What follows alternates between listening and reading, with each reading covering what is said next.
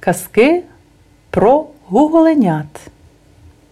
Автор Юлія Спірідонова.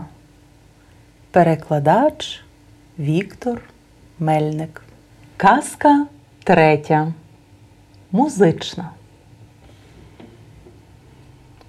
Одного ранку, прогулюючись, середнє гуголеня знайшло соломинку.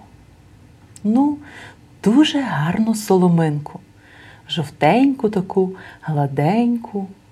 О, яка соломинка! радісно запищало гуголеня і застрибало з нею. Двоє інших гуголенят відразу прибігли і заздрісно витріщились на нього. Бачите, як дивляться з відкритими зубами.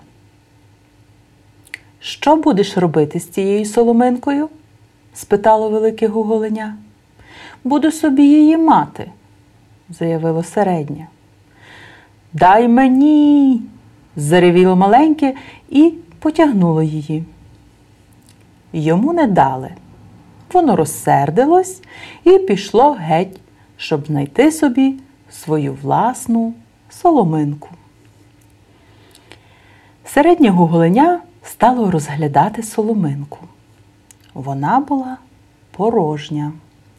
Подивилось крізь неї і побачило око великого гуголеняти, яке вирішило, що якщо ваша ласка заглянути з другого боку соломинки. Е, ні, це моя соломинка, крикнуло середнє від злості і дмухнуло в неї. Соломинка видала якийсь дуже кумедний звук, і велике гуголеня зайшлося сміхом. Середнє знов подуло в соломинку. Над лісом залунали дивні фальшиві звуки. Гуголеня грало і весело притупувало ніжкою. Велике гуголеня вирішило, що це дуже кумедно і теж подалось шукати собі соломинку. Скоро всі вони зібрались і як подули в ті мої соломинки. Тут бачите, як вони грають справжній оркестр. Обпищали ліс і перелякали все живе. Лісові мешканці панічно стали тікати в інші місця схопивши тільки найнеобхідніші речі. Зловісні звуки змусили їх подумати, нібито якесь велике, голодне чудовисько рушило шукати собі їжу. А гуголенята нічого не підозрювали і грали собі та й грали. Соломинки пищали, аж поки не прибігли перелякані татко Гугул і мама Гугулиця. Ах, як вони розкричалися, зібрали цілий ліс. Гуголенята стояли, і їм було соромно. Тільки одна стара кукоранка їх пожаліла.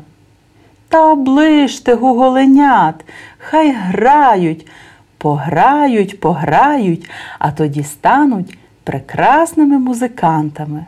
І наш ліс стане знаменитим. Подумали тварини, подумали і врешті дозволили гуголенятам робити вправи, щоб вони стали прекрасними музикантами і прославили свій ліс. І гуголенята так сильно подули в соломинки, що якесь дитя, котре нічого не зрозуміло, спитало маму, чи то не зуб болить у якогось чудовиська?